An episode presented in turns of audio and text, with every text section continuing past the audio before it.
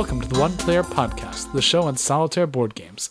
I'm your host, Julius, and this is episode 121. By the power of Mjolnir! No, it's Mjolnir, and that's Thor, not Odin.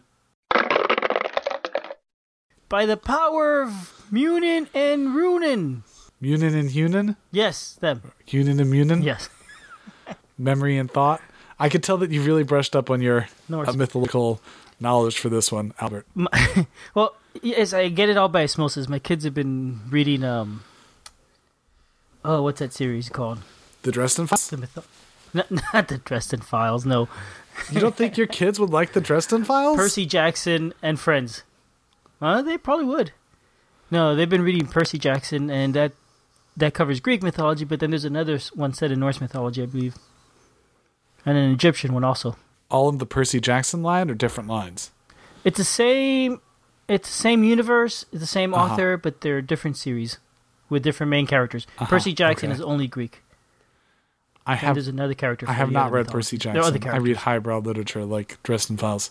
They're apparently pretty good. Though, you know, I listened to some of the Egyptian one in the car, the audiobook, and I did not find it very good. I find I found the weird personally it was weird editing and some of the stuff didn't really make sense and a little bit too much uh suspension of disbelief for me, but maybe I'm just not the target audience.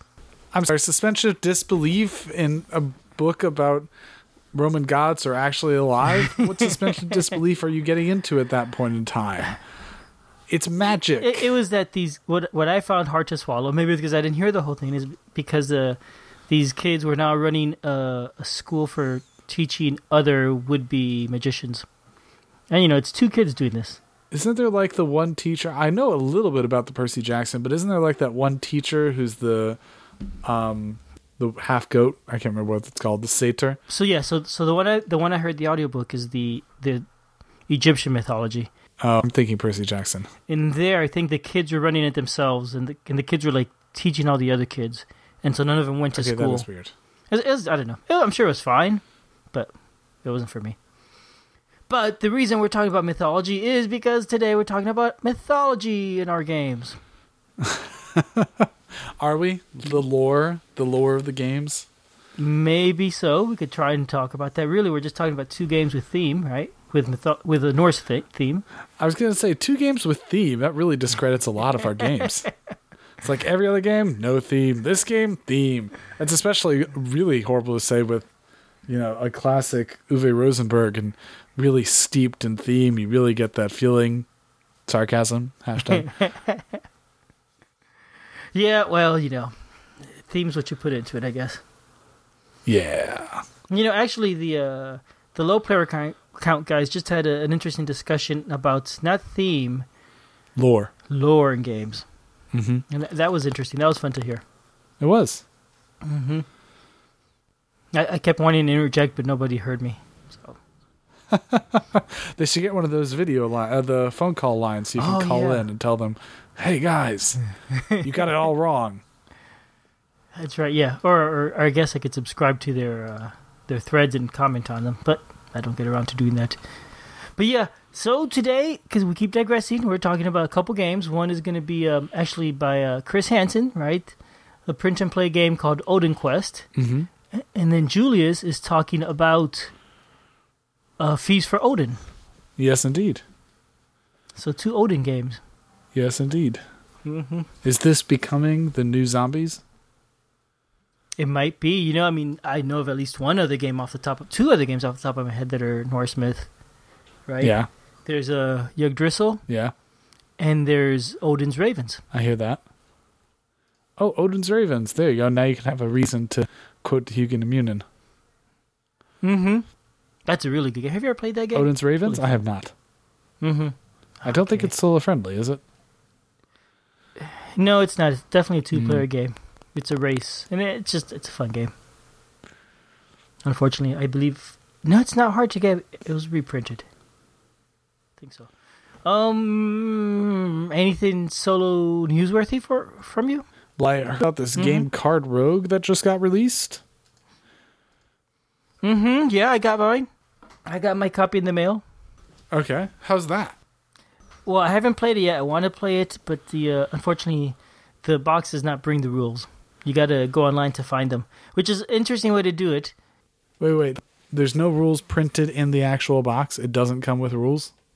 Nope, doesn't come with rules, just the components, the cards, and um, How do you play the meeples. the game? You, you go online and get the rules. I haven't done it yet. I just got the game yesterday, actually. Oh, so you haven't got a lot of real information on it? Nope, not yet. And you know, the back of the box here, I've got it in my hands. It is very plain box. I think it's really neat. It just on the top left corner says a tabletop roguelike, and this box is about the size of a um, hostage negotiator box. The bottom right corner has a UPC, and in the middle, at the back of the box, it says find instructions, score sheets, and other content at cardrogue.com. So if you get the game, you know, and the front again is very simple. It's got a picture of a dice and a little ladder going into a hole. And it says Card Rogue, a tabletop roguelike. So if you want any more information, you have to go online and get it. Well, I'm looking at the rules right now, and I see that the game just got out to you, right? Right. Which means that it probably just got released, right? Mm-hmm. Right. There are already two revisions in on the rules. They're already up to version 1.12. 1.2. Yes, or, or on its way to be released. Yeah, small revisions. I haven't. Yeah, I haven't looked at it yet. I mean, small revisions. But I don't know that I, I that makes me very hesitant. yeah, well, if you look at the no, seriously, if you look at the at the their website, there is a document showing you the changes to the rules, and it's a total of a page and a half, and there really are small changes. I mean, yeah, there are small changes. Do they think any playtesters? Do we know if they had any playtesting in this game? I believe we. I think we actually talked about this when they were doing this on Kickstarter. hmm I do remember talking about You it, backed it because you have a rulebook. and I was excited by it, and I definitely backed it because of that. oh, I wonder if that works on anybody else. No, because of the discussion that we had of the, just of the game, it sounded great. So, so I backed it. I don't know. Maybe it was twenty dollars, so probably. Yeah, but I, I really wonder how much that's because of us. It, it, it worked on somebody else because they got backed. It, it funded. I always do wonder. Who knows? But uh, yeah, You think so? I I get the feeling we don't make a lot of difference, but I don't know. I think so. I do, just because you, you never see people mention. Oh, I heard on the One Player Podcast. I've rarely I've seen people mention. Oh, I heard on the One Player Guild, or oh, hey, this was Uh, I saw this on Ricky Royal's video, but I, never, I rarely ever hear. Oh, I saw this on heard this on the One Player Podcast. So I think we just are not super influential. Yeah, well, you know, the the reason I've always done a podcast is because I wanted to hear a solo podcast. So, so as long as I'm enjoying it, I'm good. I suppose. I mean, yeah, I'm also enjoying running it. I mean, I don't know if I, I don't think we've ever talked about this on the podcast, but we're actually seeing somewhat of a decline in our listener numbers. mm-hmm. Yep. It, it I think you and I have talked about this in the past. yes, we've talked about it offline, right?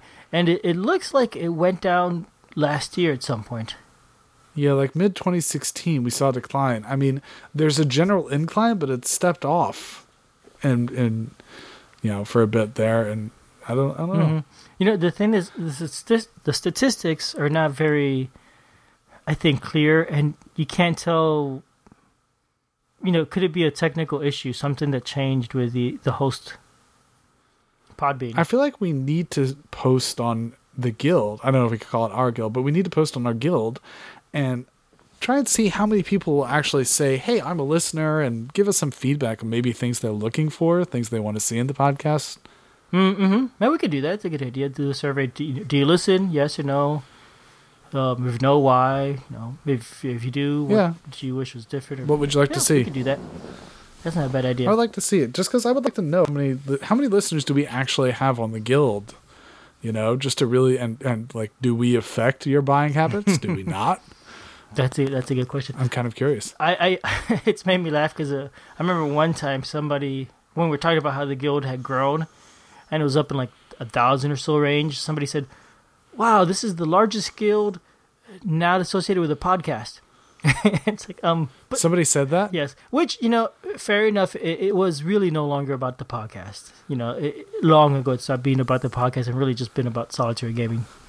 I know, but it was it was our podcast. It was like the guild Well, yeah. for the podcast at one time. And We need a new guild for podcast discussion. I'm I'm often No. hesitant to post too much about the podcast on the guild because I think that the majority of guild members don't actually listen to the podcast. Yeah, I, I meant well they can't because there's six thousand people and we get maybe a thousand downloads. Yeah. So, but uh, you know, I I don't think it bothers me personally. I've always assumed that the the point of the one player guild is to share any information that solitaire gamers may find interesting and discussion about the podcast is something people may find interesting. I hear that. Definitely, not everybody's going to care about every subject posted, no matter what they are. So yeah, I hear that. You know that's what that's why I also never have any, had any issues with any other podcast posting on there. Like yeah, absolutely. If it's if it's useful for solitaire gamers, put it up. Yeah, but I mean, on like the low player count guild, there's a lot of feedback that they get, a lot of discussion have on many of their threads.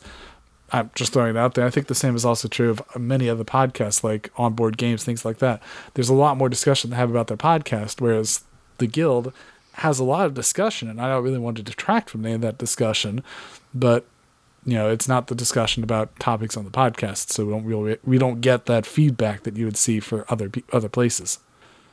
Mm-hmm. That's true. That's a good point. I think most, and maybe I have it wrong, but most of the discussion that happens on the low player count podcast is because they'll post an entry every time in the on the guild about the episode. So you know the episode is out about this, or there's an upcoming episode and this is the topic, and so people when they have the post they give inputs. Um, honestly, if we did that even on the one player guild, I think there's so much Potentially. posting that goes on there, it would quickly disappear. Because uh, gosh, there's you know every day Potentially. ten or twenty posts. I don't know. Mm-hmm. Uh, maybe we'll post and we'll see what feedback we can get. See what readers, what listeners think. And there's another issue. It's I'm not very much into social media of any kind, so I, I don't. I just don't post anywhere.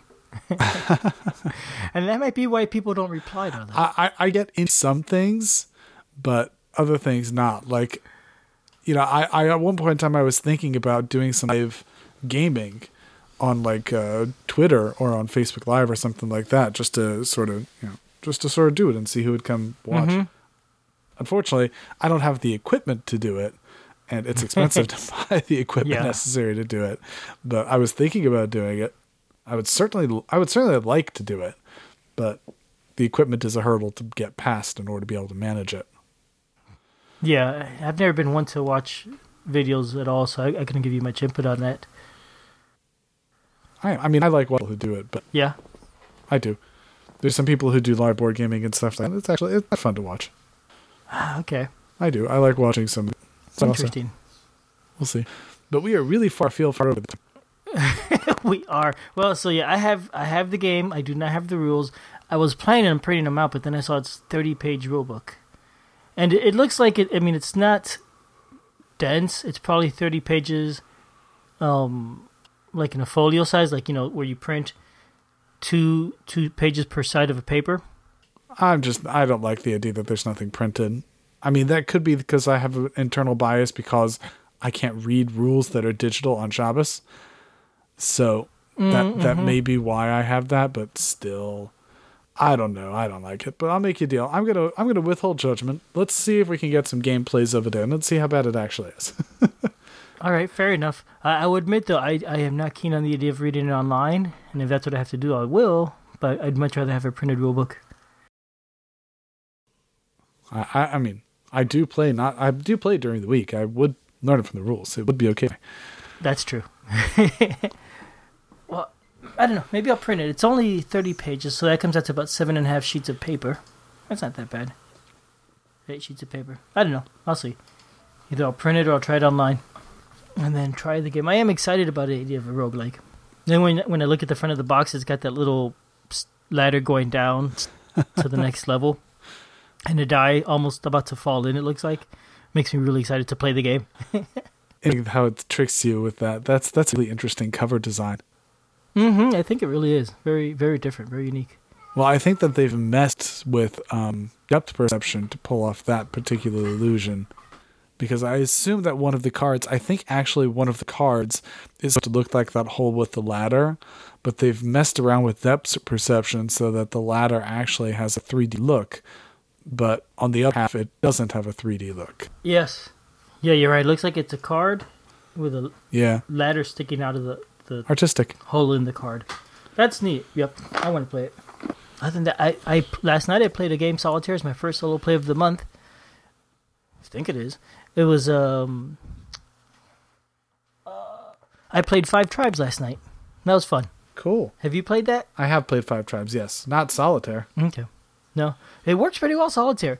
I, I like it better with three players.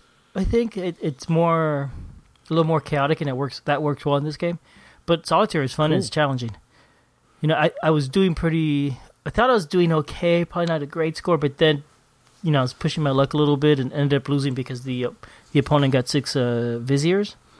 I think it's viziers, and that's an instant loss.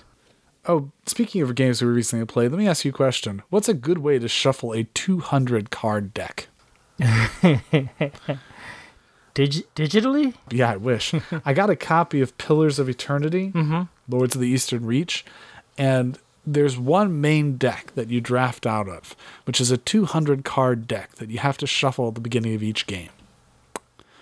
Uh, yeah, that's frustrating. It's not very well shuffled right now. Yeah, you know, well, either sleeve them, but then that makes it a really thick deck, which is still hard to sleeve. Oh gosh. No. Or what I end up doing is I I shuffle it a little bit, you know, struggle with that, and then split into two decks and shuffle each deck individually, and then maybe mix them up a little bit and shuffle a little more. Well, we'll see. But it, uh, yeah, it's always a burden. Two two hundred cards is a lot. Well, my Star Realms has like may- maybe that many cards in it now because I've got a bunch of expansions in it. So when I play it, I'll I'll sort of shuffle. I'll break it up into three decks and then shuffle each one. And then as I'm playing, I have three draw decks, and uh, just alternate which one I take from each turn, or, or maybe sometimes change it around a little bit. Yeah, well, I'm going to get a couple more plays into that, and I'll get back to you on what I think about Lords of the Eastern Reach, Okay, Pillars of Eternity. is that a fantasy adventure or something like that? It is, yes. Okay, is it a deck builder? No, it's not. It's a tableau builder. Mm, okay, well, neat. So, shall we start talking about our Odin games? Yes, this is where we should put in a Chris's review of Odin Quest. Odin Quest. Uh, it's a print and play game. That's all I know. Let me look it up. Odin Quest. Well, I think Chris normally does a good introduction on them. Why don't we just let Chris talk about it? All right. All right, Chris, lead it on us.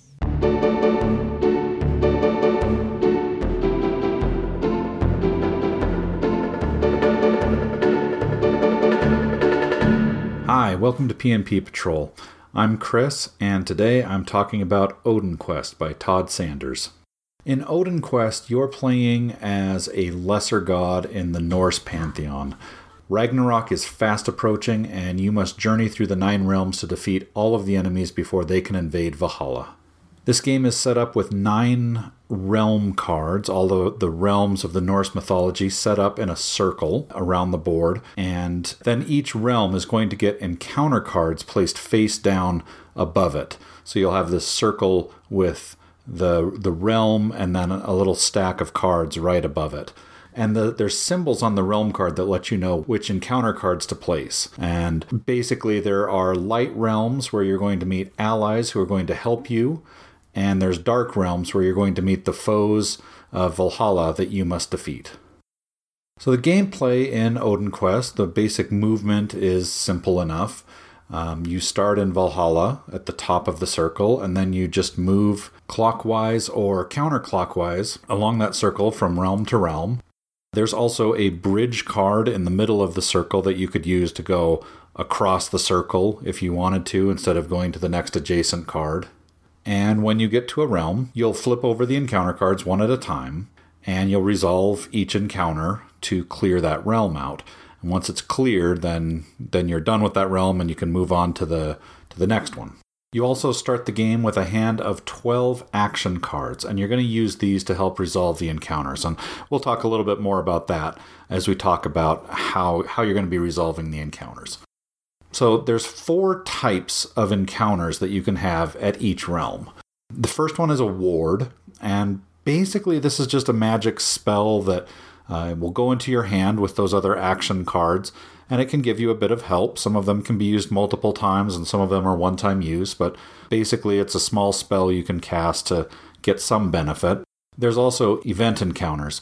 These will modify the rules for that turn or create a situation that you must resolve uh, in addition to the other encounters that you're going to have on that event. And that can last from turn to turn to turn in some cases.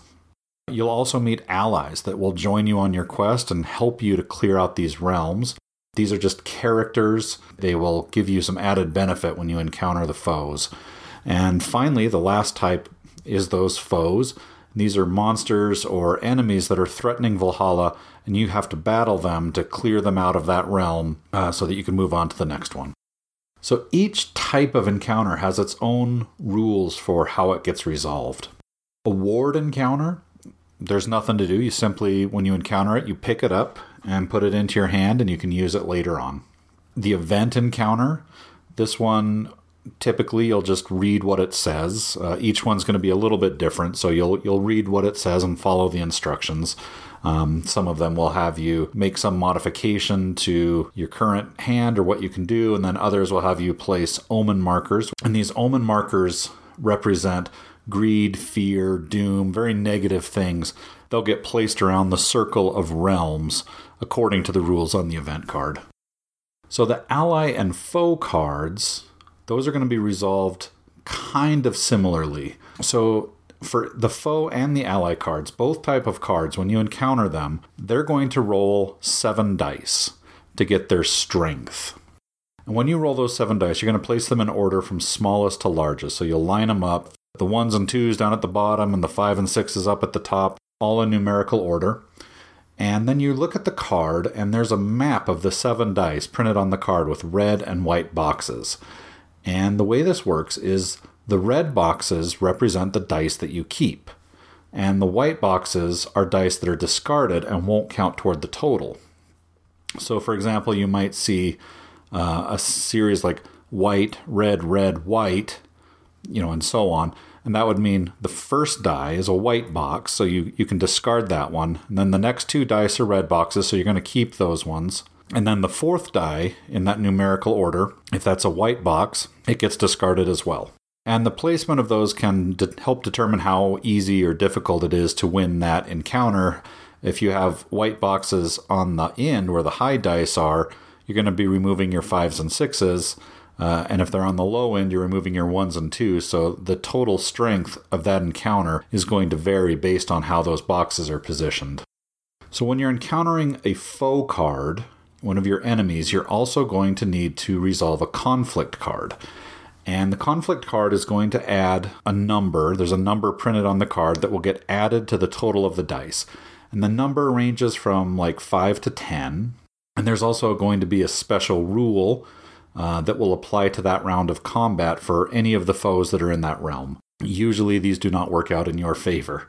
So, once you've gotten the total amount for you know, either the foe or the ally, then you're going to play action cards from your hand, uh, those 12 cards that you start out with, and you can play up to three of them safely. Each action card uh, has similar boxes on it for dice, and action cards can range from one dice to three dice, and each one also has a special power. They also all have a symbol, as do the foes and allies. So if the symbol matches the symbol that's on the card you're encountering, you can't use it. So, for example, if you have the card with um, the eye for wisdom, the eye symbol represents wisdom, and the foe that you're encountering also has a wisdom symbol, you can't use that action card. So, you wouldn't be able to play that as one of the ones to get your dice. So, after you've played your three action cards, you'll add up the number of boxes that are on all those cards and that's how many dice you can roll to try to beat the total of the card you're encountering, be it a foe or an ally. Now it's important you can you can play more than 3 action cards. If you want if you need extra dice, you could play 4 cards or 5 cards, but any cards you play more than 3 are removed from the game forever. So if you have to play 4 cards, you're going to have to choose one of those cards to be removed from the game. So typically, it's a good idea to try to stay within three cards so that you're not losing cards that you could use on a future turn. Cards that are removed from the game are are gone forever. You can't ever use them again.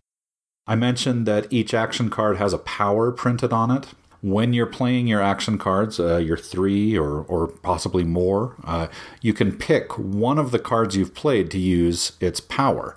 And this will give you a benefit in a fight or help you to clean up those evil omens that I mentioned from neighboring cards. And if you are encountering a foe, you can also use one of the allies that you have in your hand, if you've picked one up already, to add more dice to your roll. And this is this doesn't count towards your three card action card limit. This is a totally a bonus action that doesn't count against you. You can play one of these allies, and each ally rolls four dice, and then has a similar red and white box grid to help you know like this one can use the three top dice, or this one can use the second dice and the fourth dice. Each one's going to be a little bit different and let you roll dice that you can add to your total. So after you've summed up all of your dice, you compare it to the total that was rolled by the foe or the ally, and if you have rolled greater, not equal to, but greater than their total, then you have defeated that foe or convinced the ally to join your quest. Uh, the, the fighting between the two is similar between foes and allies, which is kind of funny, but I guess you have to prove yourself to the ally to get them to join your quest. So when you do these encounters, you get an event for winning or losing them. For a foe, if you do not defeat the foe, if you're not able to roll higher than it rolled, then it's going to have a negative effect. And that's usually it's going to cause you to place omens on neighboring cards, clockwise or counterclockwise around the circle. You'll draw omens randomly out of a cup and place them on the cards, sometimes two cards, sometimes three cards. You'll place one omen on each one, uh, and it'll tell you how many how many cards to place an omen on. Uh, some cards might also have you discard action cards from your hand, so you have less to work with going forward. Um, so there's definitely some negative repercussions if you can't win against a foe. Um, if you do win uh, against a foe, you you defeat it, you remove it from the game, and it, typically they will also give you some type of benefit, like being able to remove omens from neighboring cards. Um, but instead of being random ones, you have to remove specific ones. So it's a little harder to remove them than it is to place them. Uh, the procedure for the ally very similar to the foe, except there's no conflict card, so there's not any added uh, number to their strength, and there's not any uh, rules that work against you. Um, and you can't use any ally cards to help convince an ally to join your quest, so it's just your action cards. And the other good thing, there's no repercussion for losing, you can just try again. And if you win, uh, you just draw the ally into your hand and you can use it later when you're fighting a foe. So you repeat this process, you go through the nine realms and resolve the events and clear out the foes and enemies that are there. Then you're going to do your score. You're going to get three points for every foe you defeated in battle. You're going to get three points for every realm that you've cleared of the cards. And there's nine realms, so typically you'd go through and, and clean out each of those, getting three points for each one. And then you're going to subtract a few. If there's omens still on the board, if you weren't able to remove them by uh, defeating foes or using your, your wards to help remove those omens, you're going to get negative one for every omen that's still on the board. And you're also going to get a negative one to your score for every action card that you remove from the game. And that's when you have to play more than three action cards in a round of combat, and you remove the fourth or the fifth from, from that. You're going to lose a point every time you have to do that. Alternatively, you could also just lose the game. Uh, if you're not able to clear all nine realms and you find yourself you've discarded so many action cards that you're only down to two in your hand, uh, then you've lost the game automatically. And if you ever get to the point where there's 18 omens on the board or more, then you've also lost the game and you're not able to complete the quest of clearing out Valhalla and the realms from all of its enemies. So that's the gameplay in a nutshell. I want to talk about uh, some of the things I liked about the game and some of the things that maybe weren't as strong.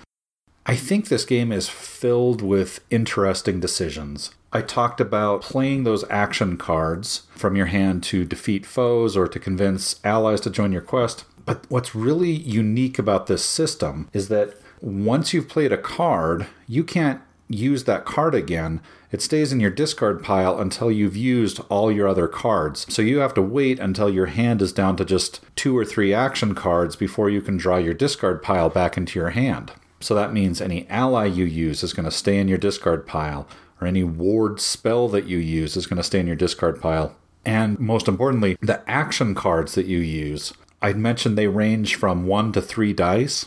It's really tempting to use your powerful cards right away. Like you encounter a foe and you're like, oh, I'm going to beat you. You know, I'm going to play all my cards that have three dice on them so I can just roll like crazy and defeat you.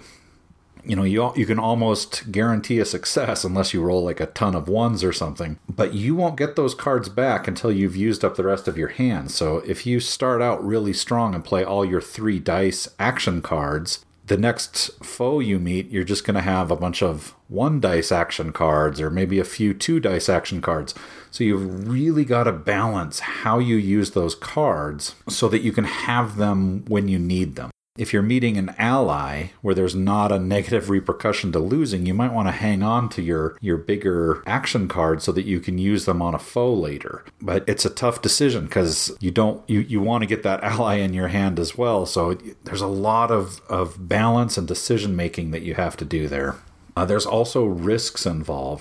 If you have an ally card that you're playing against a foe, some of those ally cards are going to be removed from the game. I guess maybe they die in the fight if you don't win. If you win against the foe, that ally card just goes into your discard pile and you can use him again once you've cycled through and drawn your discard pile. But if you lose in that encounter, that ally card could just be gone. So it's risky to use one, and you, you really need to balance out and make those decisions like, you know, am I pretty confident I can win here? I need a little boost, but I think if I use my ally, I can do it. But if I don't, he's going to die. So uh, I love those kind of decisions in this game. Those kind of things come up over and over and over every time you're encountering a foe. A lot of tough decisions about how you're going to proceed. If I go counterclockwise, I'll encounter one foe, but if I go clockwise, I'll encounter two foes. But on the other side of it is an ally and a ward. So if I can just beat those two foes, I'm going to be able to pick up these really helpful things into my hand. So you're always kind of weighing these decisions about how do I want to approach this, uh, these these enemies. Um, where do I want to spend my resources?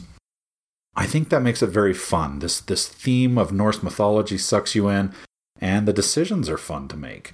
It's kind of that nail biting feel a lot of the time, and also just that uh, fun bucket of dice kind of combat.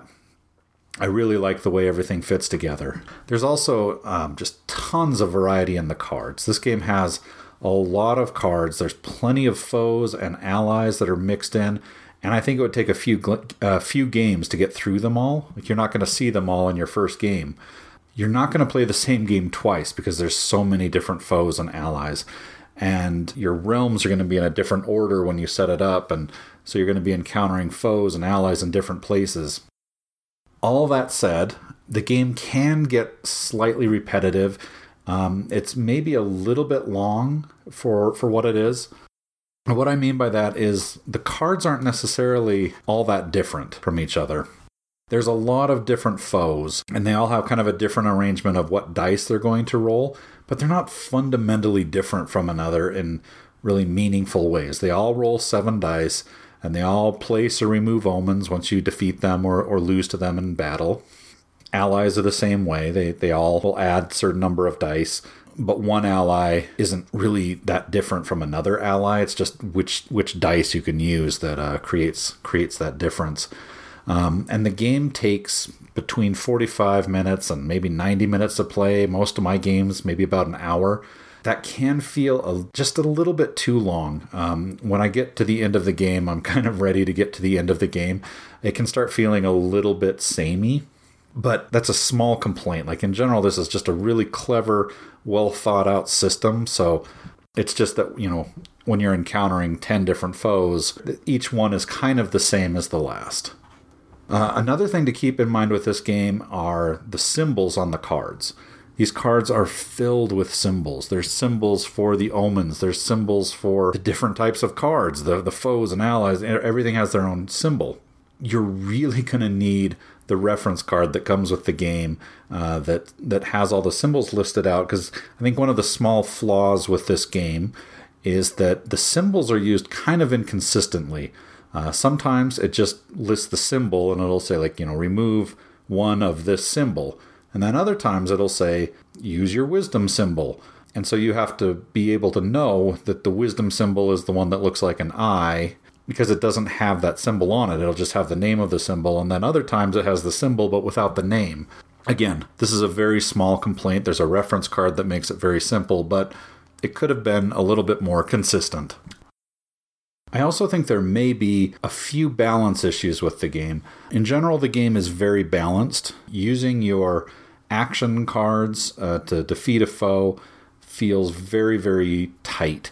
Um, you know, if you play the action cards to get that huge bonus, then your next turn you're not going to have those same cards, and so it's going to be harder to defeat the next foe you encounter. So that kind of thing works out perfectly.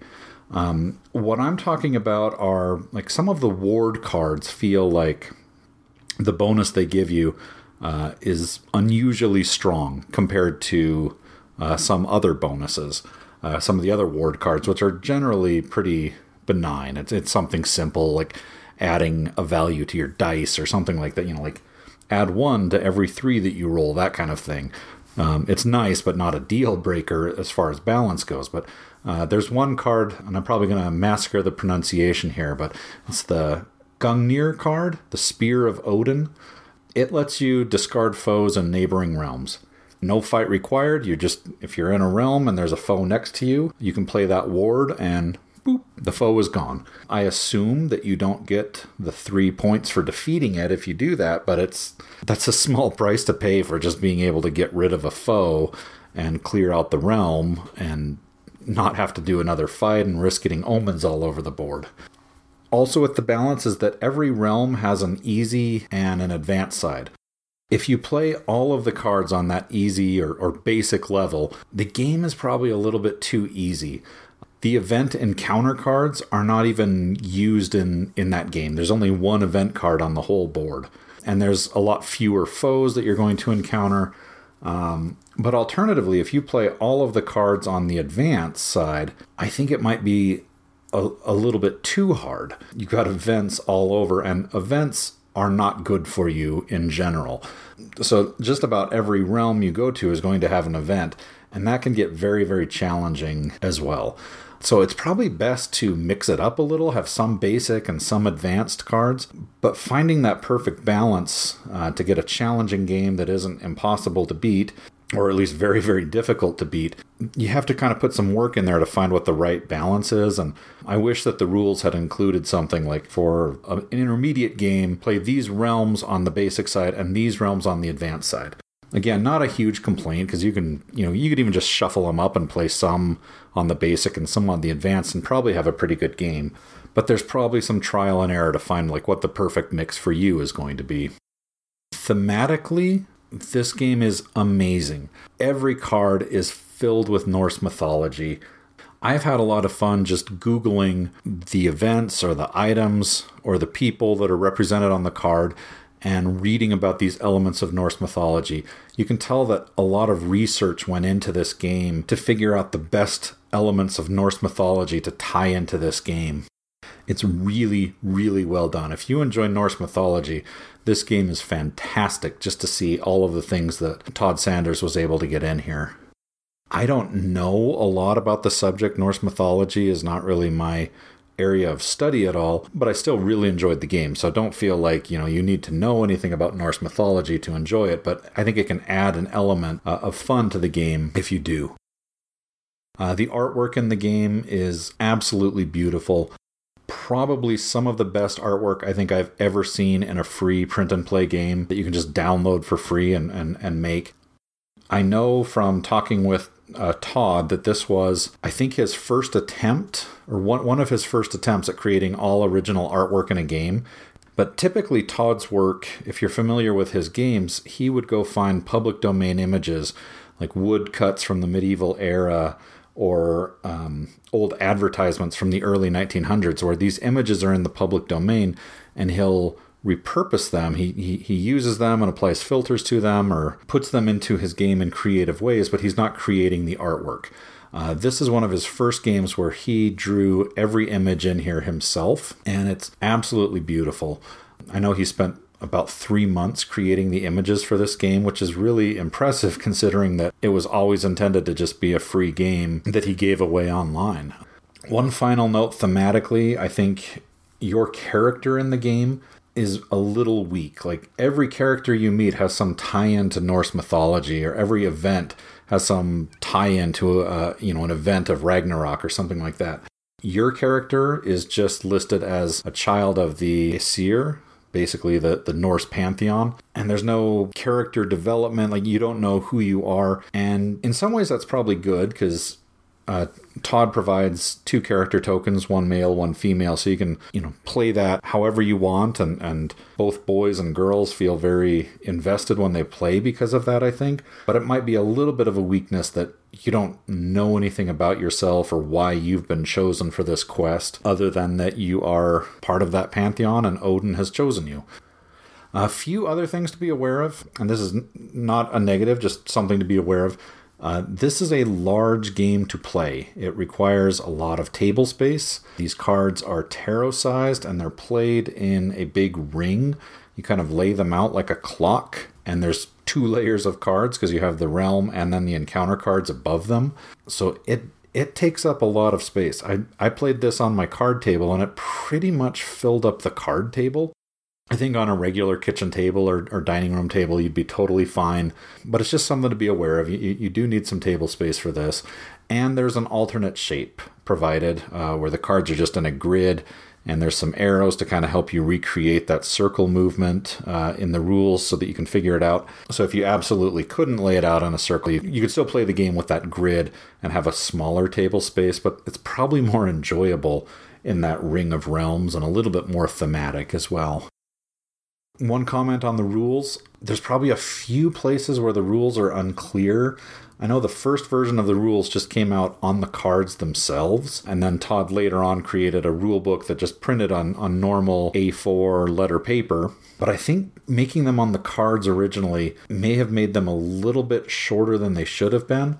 This is not a difficult game to play, but I found the rules to be a little bit obtuse to get through.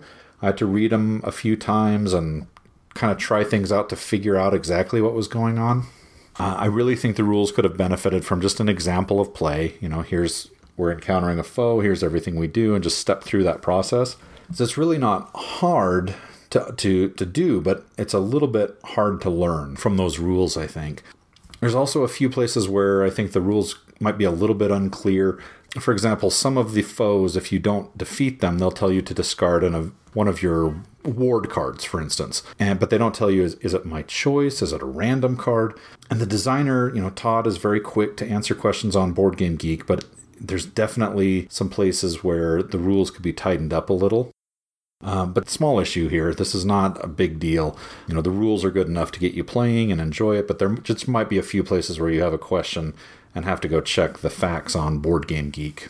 As for the print and play aspect of this, um, this is a a pretty large project to print out. This is one of the bigger games I've talked about on the podcast. There's about 90 cards in this game, and they are tarot size, so they don't fit as nicely on a sheet as poker size cards do.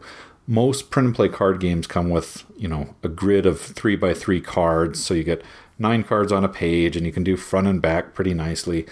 These cards are laid out quite a bit differently. There's some that are horizontal and some that are vertical uh, just to fit as many on the page as possible, but the tarot cards just do not fit as nicely on the page as poker size cards, which makes them a little bit harder to cut out. You can't do like a straight line all the way across the page. If you're cutting down a row of cards, you might cut one of the horizontal cards at the bottom of the page in half, for instance.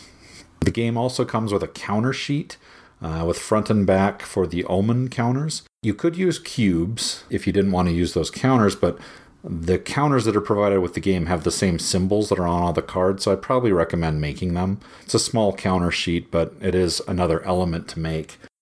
Typically, I think card games are pretty easy to make, but because of the layout on the page and just the larger size cards, you're going to be going through a lot of pages. There's a lot of cutting. This is a pretty hefty project for just being a card game. But if you don't want to make the print and play game, these cards are available on printerstudio.com. You can buy printed copies, and I think that Todd Sanders gets a little bit of money uh, as well when his cards sell on Printer Studio, so that's a, a good alternative if you don't want to make the game yourself. All that being said, though, this is probably one of the most beautiful print and play games in my collection. If you enjoy the print and play aspect, this is a challenge in some ways, but you just end up with such a beautiful project. Uh, one that I think is a lot of fun and that you're going to keep playing for a long time. There's a lot of challenge to this and a lot of different things you can try to get your perfect strategy down. This is definitely a, a, very good game. I really recommend it highly. I've played a lot of Todd Sanders games. This is one of uh, the ones I like the best, I think. This feels like a little bit more, you know, weighty. This is a, a little bit more heavy game than something like Mr. Gardenhead's Cabbage game, uh, which I love that game, but this one just feels a little bit more weighty. Like there, there's a really serious game underneath here. So I recommend that you try this, give it a print, play it. I think you'll love it.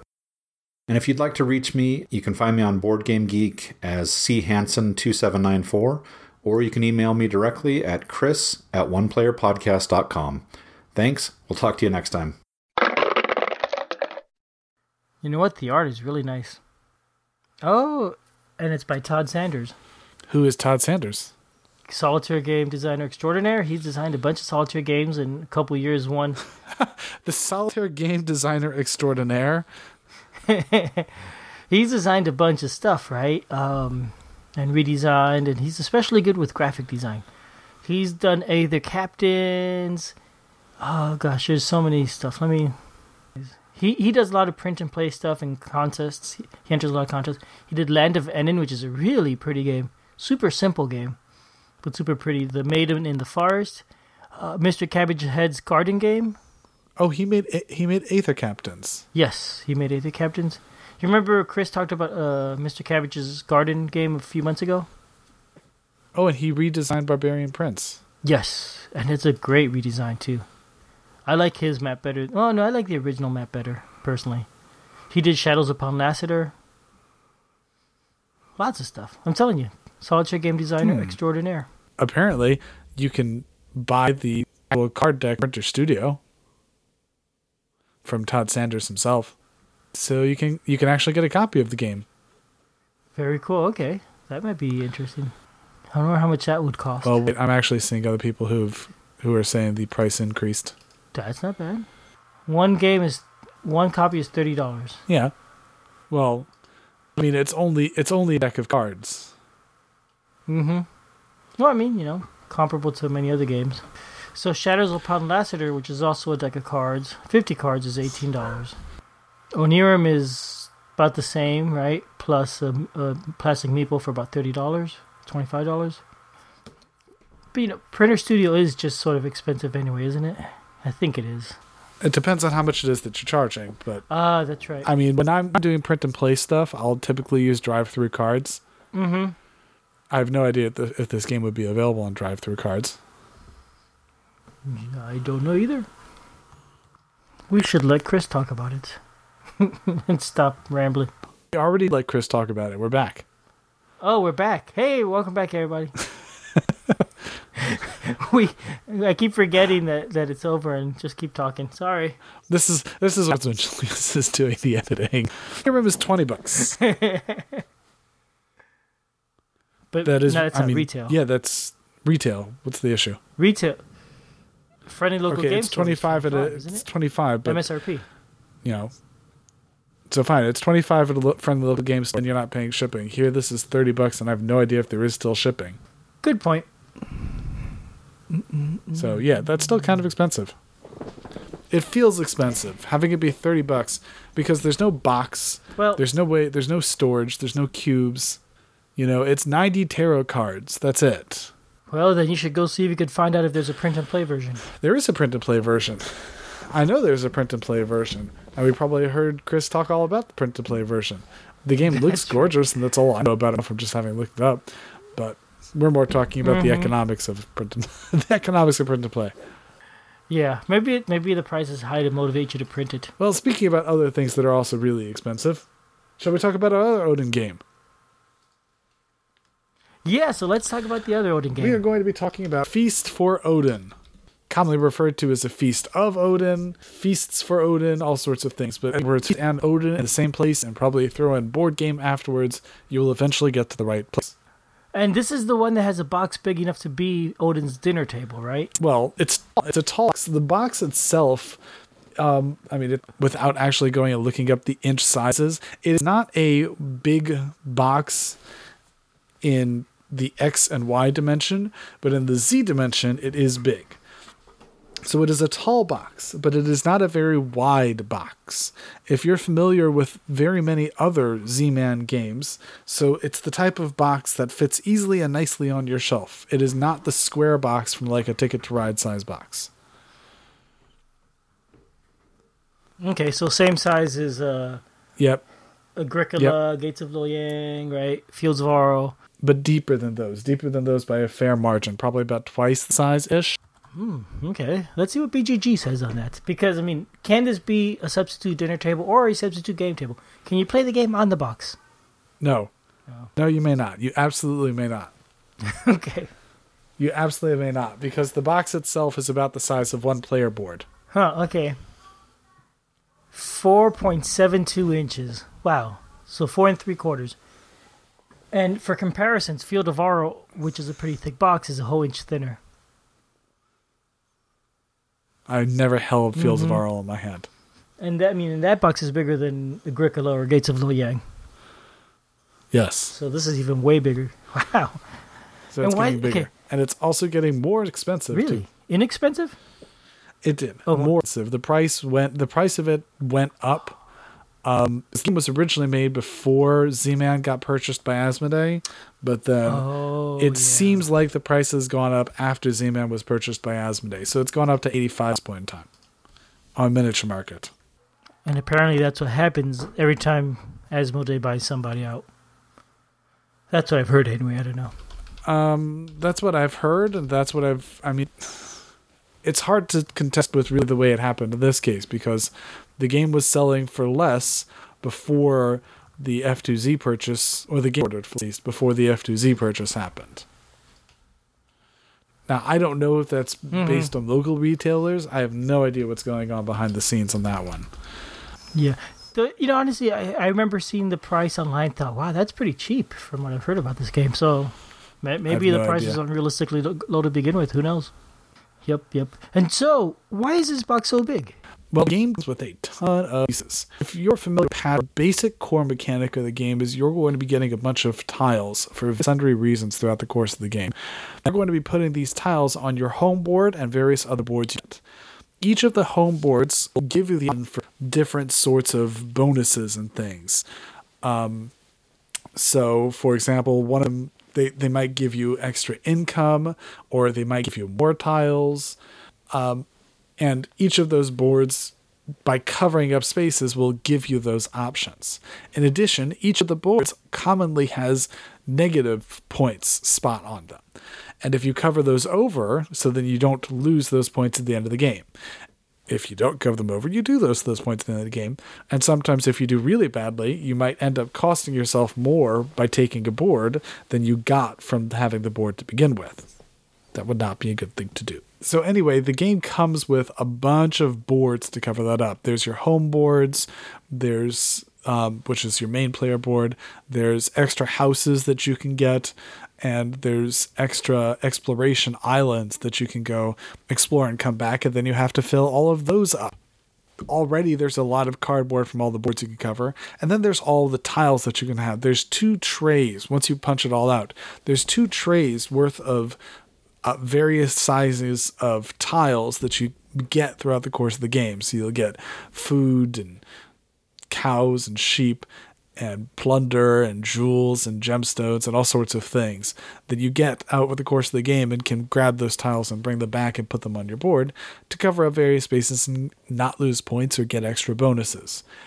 Which means that with all of that, so yes, it, it does come with the trays. The game includes two plastic trays in order to help you organize the different types of boards, uh, the different types of tiles, rather.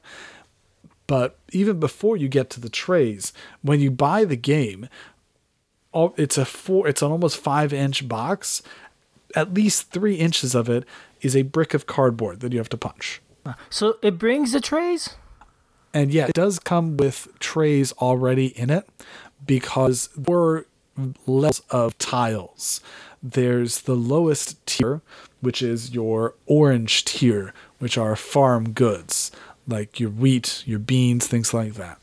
There's the red tiles, which are your uh, proteins, the milk, the cows, the sheep, the fish, the meats, like that. There's wow. your green tiles, which are processed goods. Those will be cloth, those will be mm-hmm. um, uh, salt meat and bones, those type of things, or barrels. And then the blue one are the luxury goods, which are the silver, the fine clothes, the rune stones. And those are organized. Each size has um, a orange, a red, green, and a blue. And the orange and red are on the side of each other, you know, quickly duplicated. You can pile them all the orange, similarly with the green and blue. But you split up each of those and then you lay them out in the included tray so that it's easy to understand because often throughout the course of the game, you're going to be upgrading tiles that you have. You'll be getting the tiles and sort of holding them in your reserve and using other actions to upgrade them, to make them larger, to flip them over from, say, an orange side to a red side, or upgrade them to a green or a blue side. So you'll be upgrading them and moving them around. And so having them all lined up already in that tray helps to understand how the advancing of that all works out. So those two trays. In addition, it comes with the wood pieces too. A couple, I, I, I wish I could say it was every single type of wood piece, but it's not actually. But there's also ore, um, wood, and stone pieces, and those are wood meeples. Um, the stone, the ore rather is just black cubes, but the wood and the stone are actually shaped meeples in brown and gray color, respectively. So each one of those will are, special shaped meeples, and those are also pretty heavy pieces. I wish I wish they had a the made the ore. Per, my personal opinion is I wish the ore had actually also been a different shaped piece of cardboard because the ore can actually go on your board. You can actually put it on most of the home board spaces to fill up a square. And whenever I do that, it looks strange because the ore is taller than everything else around there. So personally for me, whenever I do that, I'm actually swapping out the ore with a silver and then putting a silver piece on the board. Silver being money that you can get, it can also put on board. But I'm often just swapping it because then it's all flat and level. it doesn't bother me like it does seeing the piece of ore there. So I really wish the ore was flat because everything else doesn't go on the board. Uh, the other wood pieces don't go on the board. Mind or bother. I, I imagine it would have been I, I imagine it would have been hard or it would have been easier to potentially get confused between a one silver piece and an ore had they done that. So they made it very distinct so that it can't, but I don't know. I really wish I wish it just hadn't mm-hmm. been done mm-hmm. that way. That's my request. I get that. Yeah. minor that. nitpick. So there are a lot of components. There's also ships that you can buy throughout the course of the game. You can get ships to go on raids or to go whaling in fact, the sh- the while I'm talking about the whaling of the raids, this is at its core a worker placement game. Every player is going to have a set of meeples, their own Vikings, that they're going to be putting out on this big board of actions. And the primary goal is to, like I said, to get these tiles, fill up your board, get points, so that at the end of seven rounds you get a lot of points and a lot of good stuff. Any tiles that you get over the course of the game. If they're on a board, they're being used for some benefit, but if they're not on a board, they're going to waste. So it's to your advantage to be really refined about how it is that you're using everything. Yeah, so one of the type of actions you can get is to go whaling or to go raiding. Um, you can also, of similar line, go trying mm-hmm. to hunt. You're going to have a deck of cards that are going to be one of various different type of weapons when you're taking any of these raiding or hunting actions, there's actually a set of dice. There's a D8 and a D12 that the game comes with. And you're going to be rolling the die to figure out whether or not you were successful on the raids or the hunts. For hunts, you have to roll low and then spend enough resources or weapons to bring the value down to zero. If you can do that, you're successful. When you're going raiding, you want to roll high, and then many of the tiles that you can raid, again, when you raid, you just go get a tile. many of the tiles that you raid have raid value points. So let's say you rolled an 11, you can take one tile worth 11 or less, and you can add extra resources to increase your raid value. So if you rolled 11 and you put three swords towards it, you now have a 14, so you can take any tile with 14 or less. The the tiles that you can raid usually are interestingly shaped. They're not square. All the other tiles in the game are square or rectangle, but these ones are interesting shapes. They're more like you would expect from having played something like Patchwork, where they have you know holes in different places, which can make it good because many of the the extra boards also need you to have a little bit of flexibility with how you can fit things around to make sure you're getting bonuses or to make sure you can fit this tile in with other tiles and in with space restrictions on the boards. So th- that is mm-hmm. an element of randomness and luck that is pretty heavily in the game because I know there have definitely been games where I've been playing where when I take those hunting actions, those raiding actions, and I just roll poorly, you get some workers back, but you cannot take that action again, especially in solitaire. You cannot take that action again for the next two rounds. The, because the way it works in solitaire, which I'll get back to, but in solitaire, you cannot take that action again for the next two rounds because you blew it on the die um, that is a heavy element of luck. When you lose, you still get resources, and you still will usually get back all oh. but one of your meeples. But you don't want to lose. when you roll, though, you get to roll three times. You get to balance it off with extra resources. But if you're rolling high, if you if you nail it with a twelve, you will do better off than if you didn't get a twelve than if you failed. I see. Okay. And They are certainly risk reward spots. yep, so if you succeed, you're not going to lose those two turns of of being able to do the action. You can do it again right away. No. Okay. So you're going to lose the two turns regardless. Well, here, let me let me explain that a bit Okay. better. When you so in a worker placement game, this one works like many other worker placement games that there's a whole board of different worker actions that you can take. So let's say that I took my two Vikings and I put it on the hunt space. I put my two Vikings there. In a regular game, at the end of the round, once everyone's used all their Vikings for the round, all of the Vikings come off the board. When you're playing solitaire, you have two different colors that you're alternating for. So one round you'll be using red colors, and the next round you'll be using yellow colors. So on the red rounds, the yellow tiles, the, the yellow meeples are still on the board from the round before. And then you'll keep alternating it. So always your last round picks you cannot use again this round. Okay. If you fail on a hunting space, usually all but one of your meeples will come back, but one meeple will stay there and block out that space.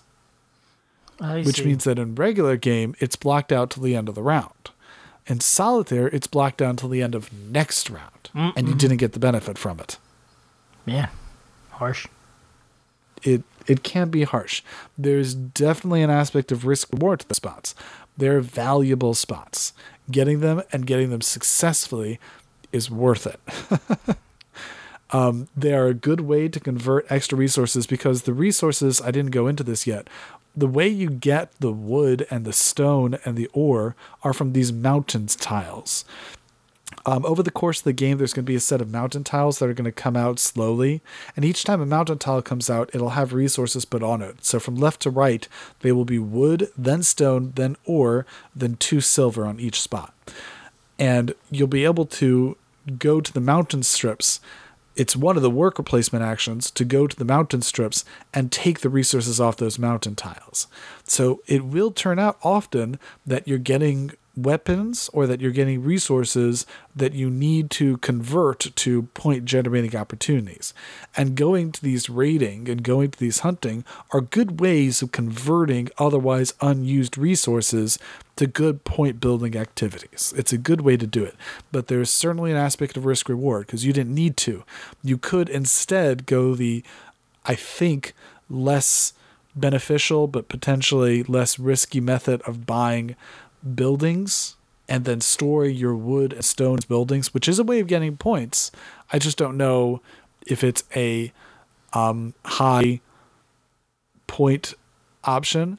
To tell you the honest truth, I don't think I've tried doing a game where there where I've gone heavy on buying buildings, so I don't know. But I've Okay. I've often gone with the high risk high reward one, and there have certainly been times where that high risk high reward has not turned me out well. Hmm. Yeah, and that, that's that's how it, how it goes. Mm-hmm. Take a chance. let me talk about one other aspect of the game that also helps define the play of the game and is also an aspect of luck. We've talked about how there's a whole pile of worker placement actions. In general, across the worker placement board, there's a whole bunch of different actions, but they sort of get lumped into types of things. So, for instance, I'm talking about hunting and raiding actions. There's actually like four no there's six hunting actions you could take but in general they're all just hunting actions you go you roll a die if you're successful and pay things you get things back there's market actions there's shipbuilding actions there's trade actions there's raiding actions there's you know even though there's a whole bunch within that one type they sort of classify in groups and they're laid out on the board really nicely because even though the first time you look at the board you're like oh my gosh that's a whole mm-hmm. bunch of things i could do when you actually start figuring it out understanding it it becomes very easy to parse all the different type of actions it's very easy to start understanding how to work with the actions what all the actions do because they're grouped by similar type now then, one of the differences between the different types within a group are whether it requires one, two, three, or four workers to do. In general, a four worker action, as you would expect, has a higher benefit that you get from it because it took four workers to do. Um, so you those may often be in heavy demand, or people may want to get more actions and go slower, especially in multiplayer, since the last person to put a meeple is first person for the next turn. So sometimes you'll find people who want to go slower and take all the one worker actions so that they're going to be first next turn. You may sometimes see that too. But there's a benefit also for the three and four worker actions, which are there's a deck of cards which are occupation cards essentially.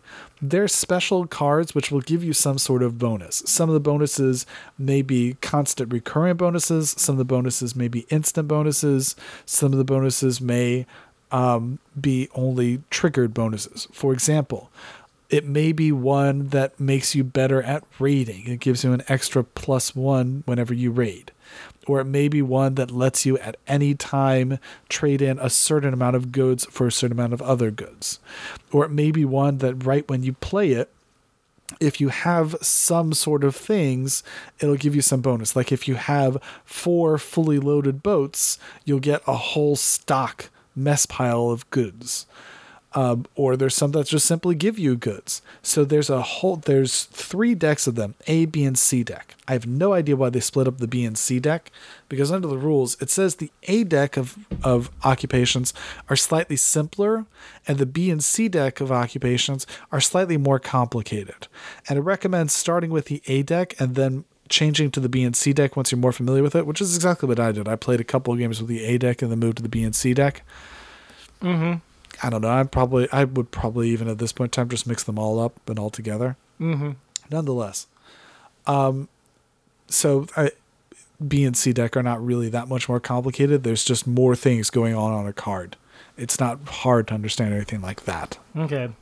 Uh, so, with when you go to a three worker action, you get to take an occupation card for free. When you go to a four worker action, you get to play one of those cards for free, and they have no effect until you play them. Most of them give you some endgame bonus, so like endgame points, in addition to some sort of thing that they're doing over the course of the game. Until you play one, it doesn't count for anything. There's also some worker action spots which will let you to actually just take cards or play cards. I think over the ma- the the majority of the time though, you're going to be playing taking and playing cards by also taking 3 and 4 worker actions. Okay. Those cards um, there's a whole lot of them and they can really help you define your strategy if you're using them well if you find one, for example, that lets you do raiding better, especially in solitaire, where there's no reason not to take X over Y, at the start of the game, you may want to start trying to maximize your raiding points. If there's one that helps you trade for a lot of, and get a lot of value out of beans, for example, you have the bean farmer. You may want to start doing things that give you beans. So, for instance, you'll go to the um, the the exploration board that gives you a free beans every turn, so that you can convert that beans into silver, whatever whatever it is. So there's a lot of bonus and benefit that you can have to making something that gives you a couple extra points out of these occupation cards. That's at the beginning of the game, though. At the beginning of the game, you know, the it, it can help you define your strategy at the beginning of the game. If you've already built up a strategy and you're already moving through things, for instance, you're at the late game and you don't have any boats and don't really have much use for boats, and you get a card that says, Oh, look at this extra use you have for boats. You say, That was a useless card. it's just the way it is there's no draft in the game. Many people have inserted a draft into um, Agricola. I hate playing Agricola with a draft. Many people have have. I mean, Caverna has no draft at all because it's all just a bunch of room tiles open and available for everyone to get. This one doesn't have all the room tiles open available. You do have a set of cards that are specific to you to make you redefine what it is that you're doing. But at the same time, it could work for you or it could not work for you. I haven't seen any of the cards that are, you know, totally overpowered that give you a whole bunch of bonuses and a whole bunch of benefits, but it could be there are. I certainly have not seen all of the. You don't see a whole bunch in any one game because often it's not really worth it to try and get a whole bunch of those cards because you may not end up with anything. You may not end up with something that's particularly useful to your playstyle. When you do end up with something that's useful to your playstyle and you can play it well, though, it's fun. I will admit I like playing with those cards. I personally prefer those cards and the implementation of them to either Caverna or Agricola. I, hmm, I'd, okay. I'd like both of those. I don't really like having a draft in Agricola. Playing Agricola is has been annoying to me to play it like that. I haven't liked doing it, so I haven't done it. What? Why is that? Um, mostly because if I'm not really well versed at Agricola, I won't understand how to do the draft well. I won't be able to use it mm-hmm. well. And also, it requires a whole lot of planning and thinking in my brain how I'm going to play the rest of the game before I've even started the game. When I sit down and yeah. play the game, I want to play the game. it is far too cerebral for me to sit and think about how I'm going to play through the whole game out of the draft of cards. It's just too cerebral. I want to play the game. With this, these come out. You get one at the beginning of the game for free, which gives you something to do straight off. But they come out more over the course of the game while you're playing the game. But then you have a choice if you want to integrate it into your strategy or not. And it's totally up to you. So it's coming out of the course of the game. It's not like I have to sit there and be cerebral for throughout the whole game. It's not required. Mm-hmm. Yep. And I don't. I like it more than Caverna because in Caverna you have a whole draft of tiles and everyone gets to look at. First of all, in Caverna, all of those tiles are not grouped by similar types. They I mean, they're similar colors and similar things to a certain degree, but it's not nearly the tight grouping that you have of the of the grouping of actions because really a lot of that is similar to the type of actions you have because each of the different rooms does something different. But if you're looking for like donkey ones, all the donkey ones are not together. It's over, but there's something by resources. And so you may look across and be like, oh, this one pairs with this one, this one pairs with this one. So you have a whole lot of options that are not in my opinion, grouped particularly well if you're not already familiar with it. You have to look through a lot of options and really start to figure everything out. With this one, you have limited amount of choices, limited amount of selection with those choices, and it's not entirely cerebral. It's done over the course of the game, and it happens one at a time as it comes out. Okay. The only thing I wish it were easier to do would be you know, I, I've seen people who have been working on how to reduce the randomness of that draft deck because getting those cards that are useful to you is certainly more fun than having cards which are not useful to you. Which should mm-hmm. probably which should probably be an obvious, you know, theory. It's more fun to have them be useful than not. If you don't have them be useful to you, it's there's no way of swapping in the game itself. You're just sort of stuck with it and set it aside and be like, yep, can't use it. I've seen other people who've talked about ways of you know making drafting your own deck of cards in advance of the game. I've seen people who talk about giving you a, methods of discarding a whole bunch at once and things like that. I've thought about making a house rule for trying it out where you're allowed um, every time you would draw a card, you're allowed to discard one card and potentially draw an extra one to replace it. Hmm, mm-hmm. I thought about doing that. Um, I started off trying it. Maybe I'll report back after I try more experiments on house rules. It's not in the game that way, at the very least, and you know that's that's not the that's not the rules as written. I don't think it would help that much because it's a thick deck. It would give it. It's it's essentially increasing the amount of times that you roll the die using that. I, I think that possibly a better way of using it would be like a face down card can like like every single card could always be used. I think a better way of having solved the problem just just in looking back would be something similar to how Mage Knight does uh, cards can always be used for this. That there's a generic boost that an action can always give you. So, for example, one card can let you always break rule X, or can always let you make one exchange here, or can always let you do something. But if it, if there were an ability that every card could always have this use that would be a general all-purpose action card available to you, I think that might have helped with it, just so that you're not stuck with a hand of cards you're not really caring about or interested in using and are just sort of disappointed, like, oh man, that wasn't at all what I was looking for. Yeah, yeah. Is it you know like when I play uh, Agricola, and I never go through all my cards. I never manage to use them, even if they're perfect cards. I'm I'm just not gonna figure out how to play them all and still get other stuff done. So in this game, are you able to use all your cards? No, I mean, it, you may end up using all your cards, but that's only because you didn't draw very many cards. If you're not drawing a lot of cards, then sure, it's really easy to use all your cards. But you often are not using all of the cards that you need or that you're getting. Often it's because it doesn't tie into your strategy really well. I think that if it tied into your strategy really well, if you got really key cards, there's spots on the board that let you play extra cards without spending very much workers. I, I think that if I had cards, it hasn't happened to me. Um, and it could be that I could try and set it up and see what I would do. But I think if I got cards that I really wanted to play, I would probably engineer it so that I would end up playing and using them. But they have to be ones that are all tightly tied and interwoven. If they all, for example, tied into raiding, I would probably play all the ones that tied into raiding and see how much use I got out of them. Mm-hmm. Okay.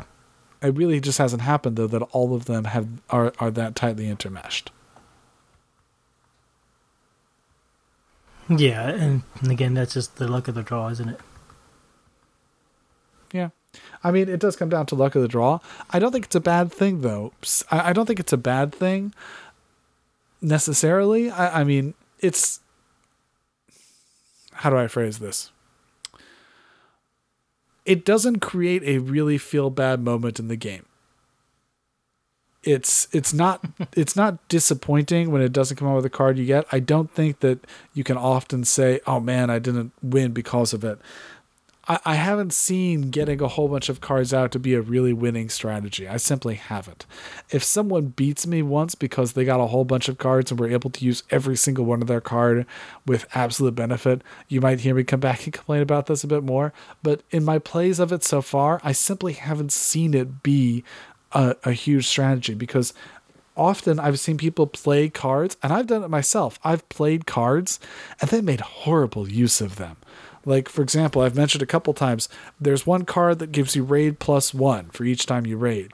So I've been like, oh, I got that. I'm going to use that and I'm going to raid and I'm going to get that extra plus one every time. So I do things like I'll roll and I'll get a 10. And I say, hmm, I actually need that nine cost card. so I'm going to get that nine cost tile instead. And I'm not even using everything I rolled, never mind the extra plus one. Or I'll do things like I'll roll an eight and I'll say, hmm, the only one I really wanted was a 16. I guess I'll just lose. you know? Yeah. So I'll, you make horrible. Yeah. One that also I thought I would use really well. There's three different types of boats. There's a whaling boat, a trading boat, and a raiding boat.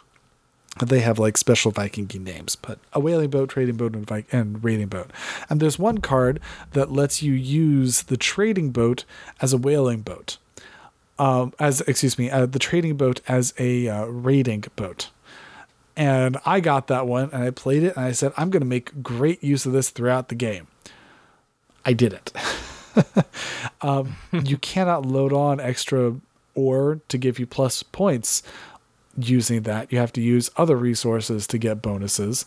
So the most use I got out of it was to play. There's a four cost, a four Viking cost spot that if you have two raiding boats, you can just get a free big tile. And so that was the only place I was using for. I wasn't often using it to go do raids because I had other boats that I was using to go do raids, which gave me more pluses. I would just use that for the four cost tile. And I think I would have been just fine not using that. I don't think I even won that game. Yeah, you, you know the whole not being able to use cards thing. That's familiar. That's happened to me when I played Terraforming Mars recently. It's, you know, I kept getting all these cards and it's like, oh, I'm gonna use that and that, and sometimes they just don't line up the way you want to. And by the time I realized I, I should use some of the cards, it's like, oh, I should have used that about four turns ago. Now it's not worth I did it. not know you had Terraforming Mars. I don't. Ha- I played it at the friendly local game store a few weeks Ah, back. okay. Somebody else said it was a multiplayer game. It was a lot of fun. I really enjoyed it a lot. Yeah, I really want to get a play of that in. How long does the game last? Of uh, When I'm playing it solo, it lasts about an hour. I think I've talked before about when I had to cut a game short very fast and ended up with 20 points. Um, yes, you theoretically win in solo if you get 100 points. Um, that was a horrible, horrible game. Because I had to cut it short because the kids woke up. It takes about an hour, I think, playing it solo. It takes about two hours playing it multiplayer, at, at least that. Um, it's not a short game. It's a very pleasant, very rich, very heavy uh, Euro game with a lot of lot of planning, a lot of trying to figure out the best way to interact on a slim margin for how to gain things because you know there's not a big point difference on things that you can get and it's difficult to really understand how to maximize the value of each of your actions so it, it can be tricky mm-hmm okay. It's also tricky to fit everything back in the box Really? it is Even with the inserts? there well there's two trays that are used for organizing the tiles um but i those uh, those do take up a bunch of the box but there's still there's not really there's there's no other organization method for all the wood pieces so the ores the wood the stone the silver tiles do not fit in the trays the ship tiles do not fit in the trays. So all those things had to go somewhere separate. Um, originally, when I got the game, I had all of those bagged up and just sort of in the box. It filled up the box to the brim. As tall as the box still is, it filled up the box to the brim. But Wow. it was a lot of trouble doing that. And so I went and bought one Plano 3600 to fit those pieces that I just listed and fit it in that way. So now it's all it, those pieces are all on a Plano, and then it's really a Tetris game to fit everything in the box and still have it close. I wish it was an extra quarter inch taller, just to Oh, make it a little bit easier to close, just a touch. Yeah, you know, I've got um, Fields of Arle, and I have not punched it at all because I look at it and I don't know what I'm going to do with it after I've punched everything, how I'm going to store that. I can't even imagine. So if, every once in a while, I'll pull it out, I'll look at it, and I'll close it back up and put it away. I'm sure someone has posted a way to do it. Yeah, I've seen people have made custom inserts. Uh, I'm sure somebody's done something with a Plano. Maybe, yep. But I mean, that has honestly kept me from playing. I mean, I don't like. I don't want the time to do custom inserts. I'm perfectly happy with plastic. Finding some way to work it out. Mm-hmm. That I, you know, I could do a bunch of Ziploc baggies. That might work too, right? But that that sometimes can be pull, pretty hard to pull out and then try and play when you have it like that. So yeah, I don't know. Yeah, I imagine. Yeah, when I look, I see lots of foam core inserts that look really great. It's like, oh yeah, I need that. Maybe I should just wait till somebody makes an insert for it and buy it. Could be. They might already exist. Definitely not the sort of thing that I'm aware of if it is. Hmm But you know, it's a shame that that, and I'm sure I'm not the only one like that. That not having an insert keeps me from playing the game. I yeah, I don't have that problem. I just tend to figure out how to do how to get an insert that Yeah. fits well with the game. So super heavy, super thinky game. One nice thing also, uh, you know, I think that many people on the guild are possibly already involved in this. There's a whole set of challenges that people are putting out for Feasts of Odin, and I have not actually played any of these. I'll be honest. One main reason is is because we've talked about Shabbos before. I've only once played the game when it wasn't Shabbos, and that was the one time when I played scored 24 points. So I didn't feel like I had a lot of time for playing around with it then. I've been playing this game only on Shabbos, but I know that there are these challenges, and it may mm-hmm. be worth printing one off at one point in time, where people have fixed setups for uh, setting up the game. So about what it is that you have access to, and what occupations you have access to, and things like that.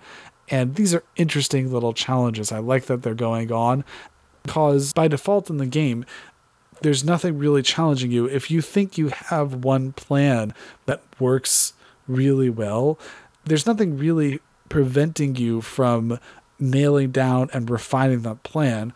And then all that's left is maybe the luck of the die. If you're completely ignoring cards for your plan and you think, oh, I know which way, which actions give you the most points, I've got this nailed, it's possible that maybe it could be solved in it.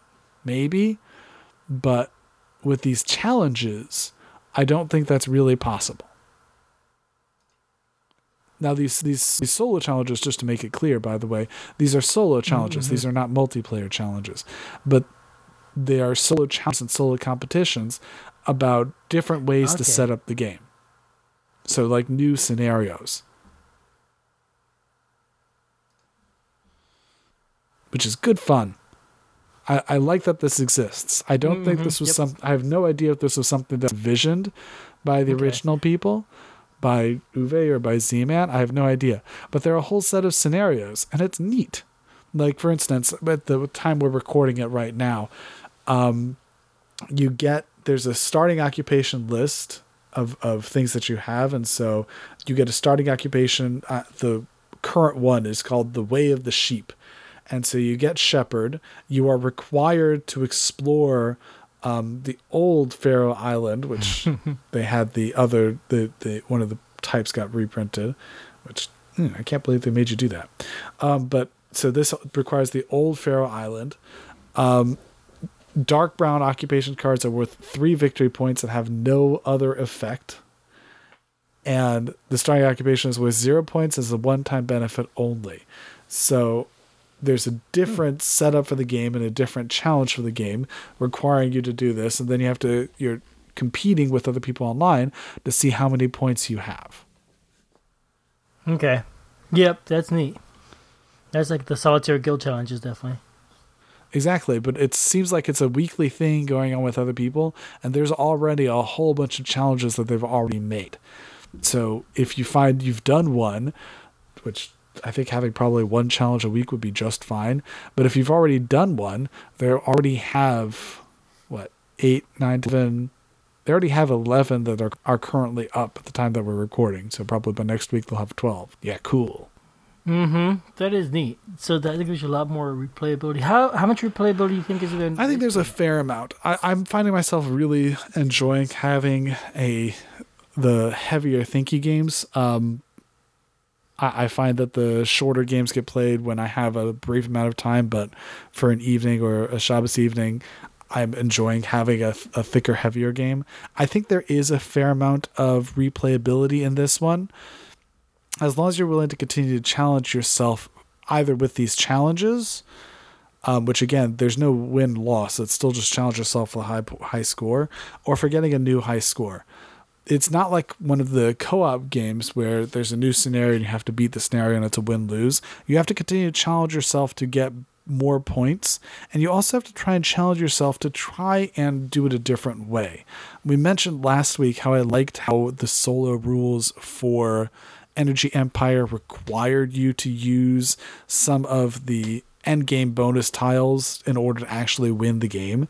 I think it would have been nice if it required you to like bank a certain number of points or a certain number of uses of your occupation cards because then it would have really made each game different. If for example, the rules would have said in solo place a silver coin on a on an occupation card every time you use it. You must have at least 6 coins on occupation cards at the end of the game in order to win. You know, that would be interesting because then it would mean each mm-hmm. scenario plays, each time you play through it plays differently because you have to use a different set of cards from a thick set of cards. That is not in there. So it's up to you when you're playing the game to get that replayability in yourself. You're not forced to get that replayability.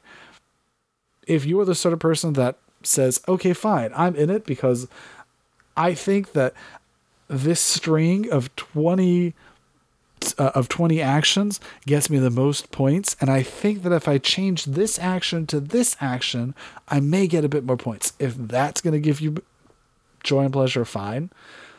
If you get more joy and pleasure like I do from experimenting with different types of things you can do, from different ways to score points, different strategies, different types of things on your board, there's definitely a lot of different options in the game, especially once different cards come out each game to get a lot of that in. So I think that there is the replayability in there, but the replayability is not, if I may, handed to you on a silver platter. yeah, okay.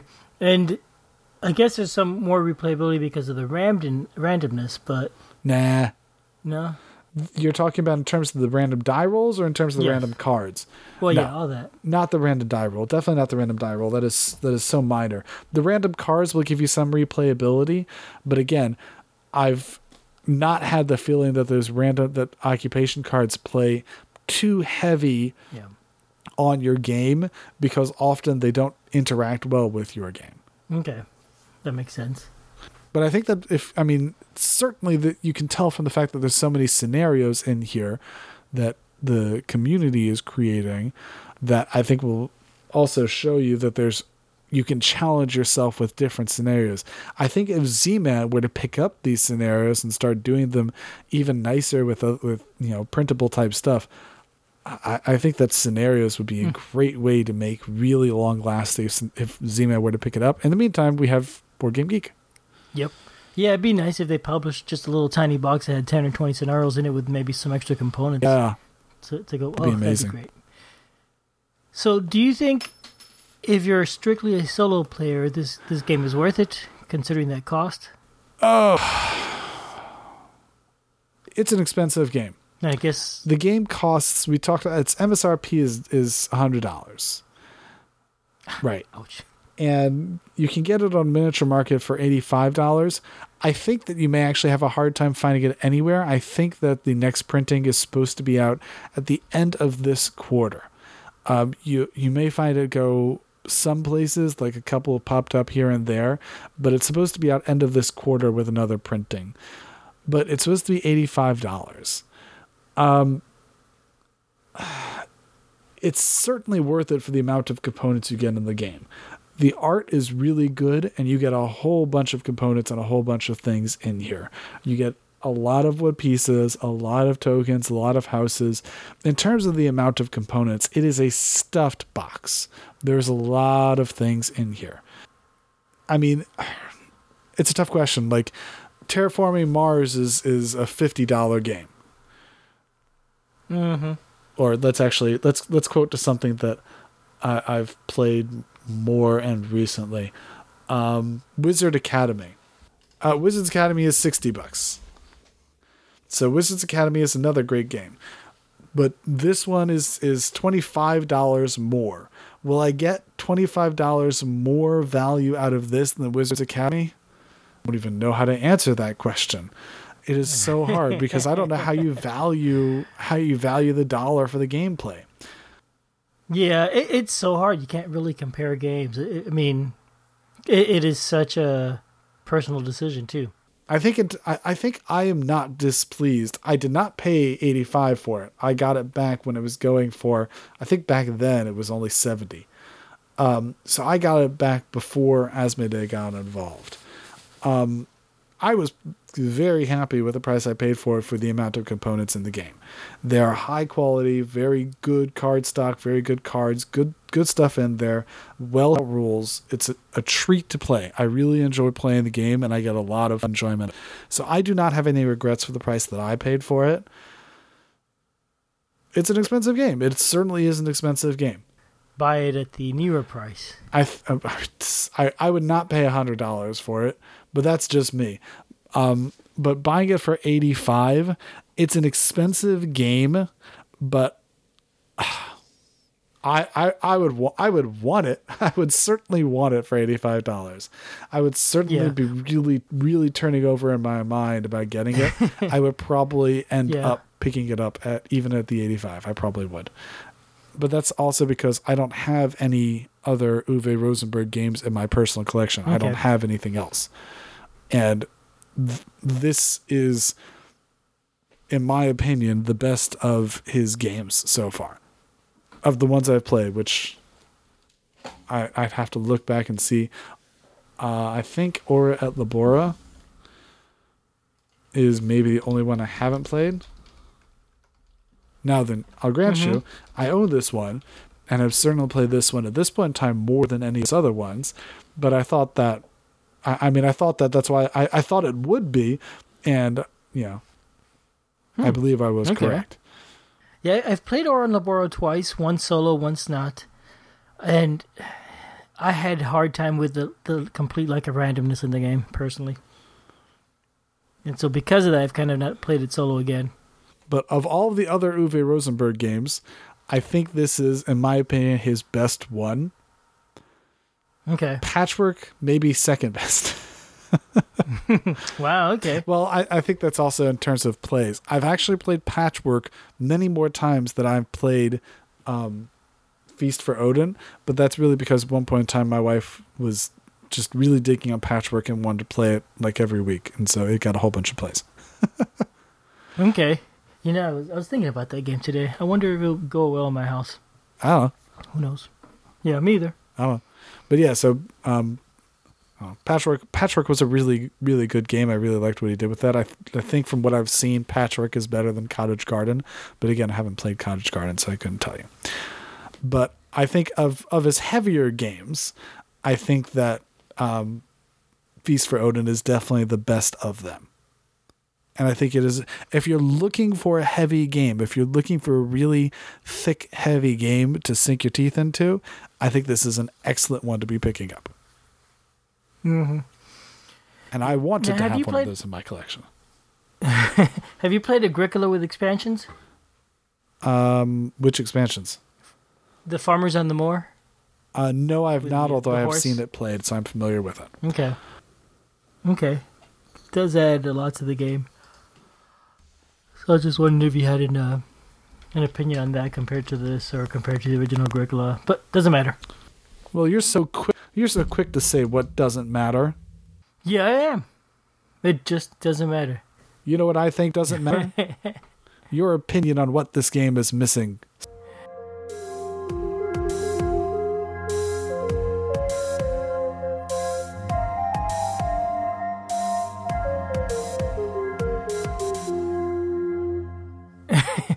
Well, this game is so heavy, it's not missing anything. I think everything's in there.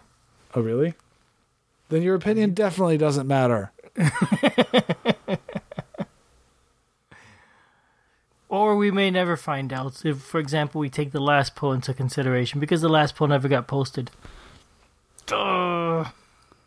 But let's just take a quick poll right now. Everyone, shout out. Listening to the podcast at this moment, who they think should have won. Those in favor of Albert's word, say yeah. Mm-hmm. Sounded pretty dialed. Oh, my woke up. All those in favor of Julius's word, say yeah.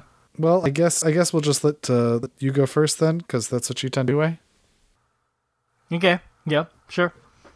What's what's my new word? As with every time, we have a whole list of words, and Albert and I are going to be arguing about which one of these words more fits into the game and is missing from the game we reviewed this episode. So this time, Albert and I are going to be arguing about which one fits better in Feast for Odin. Um, Albert, your word is a submission from Mark Perry, math teachers.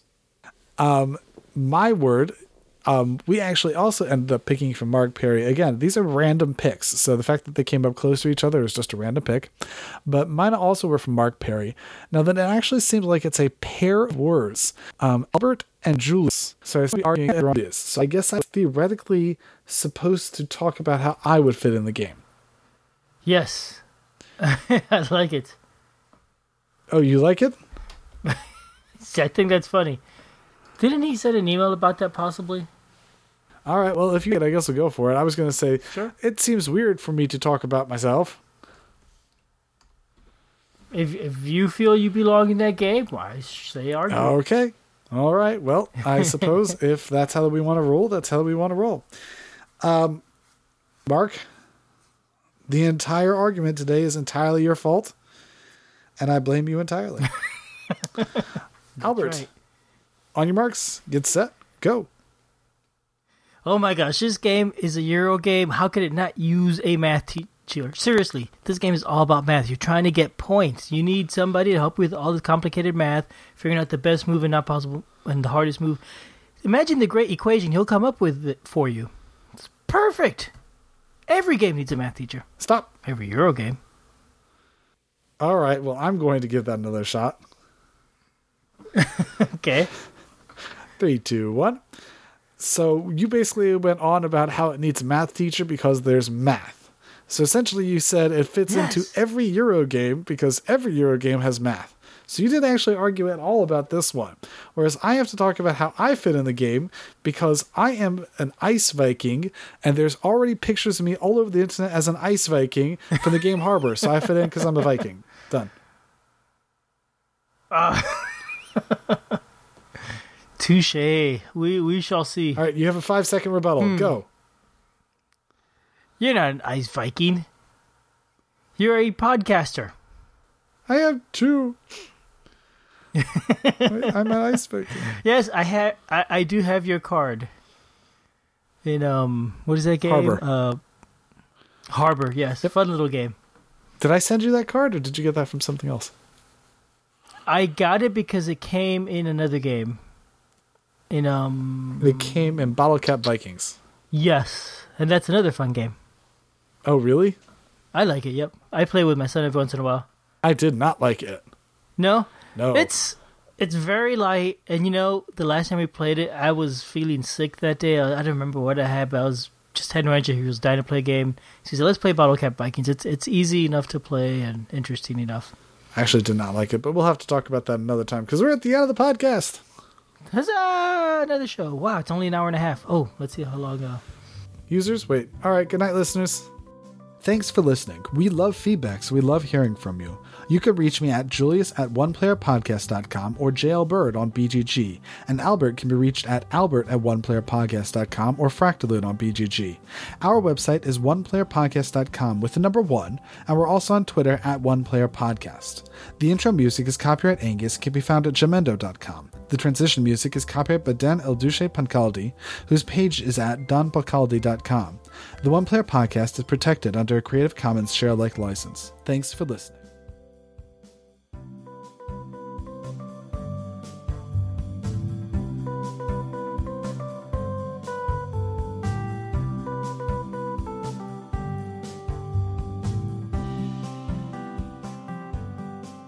Albert already hung up on you, so he can't say goodnight. But he's saying goodnight over Skype. He says goodnight. Albert says that I should tell everyone that he's going to. What's that, Albert? You're starting a new Kickstarter? What was that, Albert? Oh, yeah? That sounds amazing. All right, good night, Albert.